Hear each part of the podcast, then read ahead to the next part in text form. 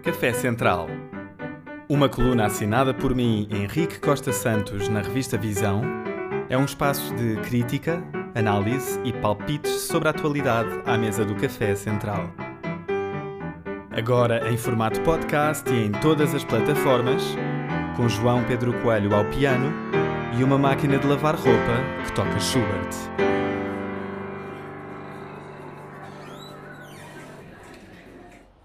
A divisão do Ministério das Infraestruturas e da Habitação trouxe ao governo dois novos ministros. O perfil do novo ministro das Infraestruturas, João Galamba, tem sido comentado à luz do seu currículo, personalidade e imagem pública. A nova ministra da Habitação, Marina Gonçalves, tem sido avaliada com base na sua idade. No currículo também, Manon Tropo. Se é natural enfatizar a idade da ministra mais jovem de sempre, é bizarro que os comentadores a frisem como desvantagem. A crise na habitação em Portugal resulta de décadas de negligência e más políticas. Que papel terá a idade dos sucessivos decisores neste contínuo desastre? Não me deito a avaliar o perfil da nova ministra, nem é esse o ponto. No momento em que se discute, e bem, o escrutínio da política e os seus limites, é saudável conhecer o percurso dos protagonistas. A aproximação da classe política aos eleitores passa pela transparência de sabermos quem são e de onde vêm os nossos representantes. A democracia ganha com o hábito de debater a adequação, ou não, do perfil à pasta ministerial da habitação, neste caso. No entanto, a insistência do comentariado na idade da ministra é espelho de um outro tema. Há um problema no modo como a juventude é vista em Portugal. A geração mais preparada de sempre, à qual pertenço sem gostar nada do termo, goza de liberdades e direitos pelos quais não teve de lutar. Despontada num período pacífico, esta geração é acusada pelas anteriores de ser menos combativa, não serão todas, o que neste caso é bom sinal. Lamento o fraco interesse pela política, a falta de espírito crítico e a escassa mobilização por causas na minha geração, mas tento, ao menos, vê-los como sinais de que nascemos e crescemos em paz. Os direitos à infância, à saúde e à educação, dos quais nós beneficiamos, criaram uma distância moral entre os adultos e os jovens. Assim nasceu a figura do jovem, de auricular nos ouvidos, a cavalo de uma trotinete, amarrotando no bolso o cartão de descontos para os museus onde nunca põe os pés. Uma espécie de alien que é simultaneamente enaltecido por ser moderno, escolarizado e infantilizado por ser mimado e hiperprotegido.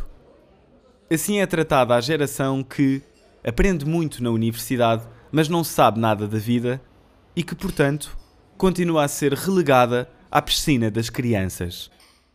Eternamente a aprenderem a ser homens como os putos de Carlos do Carmo. Estes jovens, que se calhar já têm 40 anos, continuam de facto a viver à jovem dividindo um apartamento com três amigos, seguindo de skate para o ateliê de arquitetura onde recebem o salário mínimo, porque são jovens e ainda estão a começar. Compreendendo que a experiência de vida é importante no desempenho de cargos de alto nível, estabeleço uma ligação entre esta fixação com a idade da ministra e a tendência para a infantilização crónica de quem já cresceu com telemóvel. Sana Marin eleita primeira-ministra da Finlândia aos 34 anos, não mostra sinais de despreparação imputáveis à idade, apesar de já ter sido desacreditada por ser mulher, por ter um estilo próprio e por ser nova. A faixa etária é um prisma inescapável na análise de um perfil, mas tê-la como vetor principal é tonto. Basta, aliás, olhar para a sobriedade e a ponderação com que nos têm prendado os políticos mais velhos. A quem, ainda assim, insistir na idade como fator central, recomendo, aliás, que considere o seguinte: neste caso, ninguém melhor do que os jovens conhece o problema da habitação em Portugal. a precariedade, a instabilidade do emprego e os preços estratosféricos das casas, históricos e sem paralelo, afundam a vida desta geração.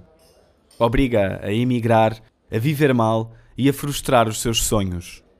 Em 2021, Portugal foi o país da União Europeia em que os jovens saíram mais tarde de casa dos pais, uma média de 33,6 anos.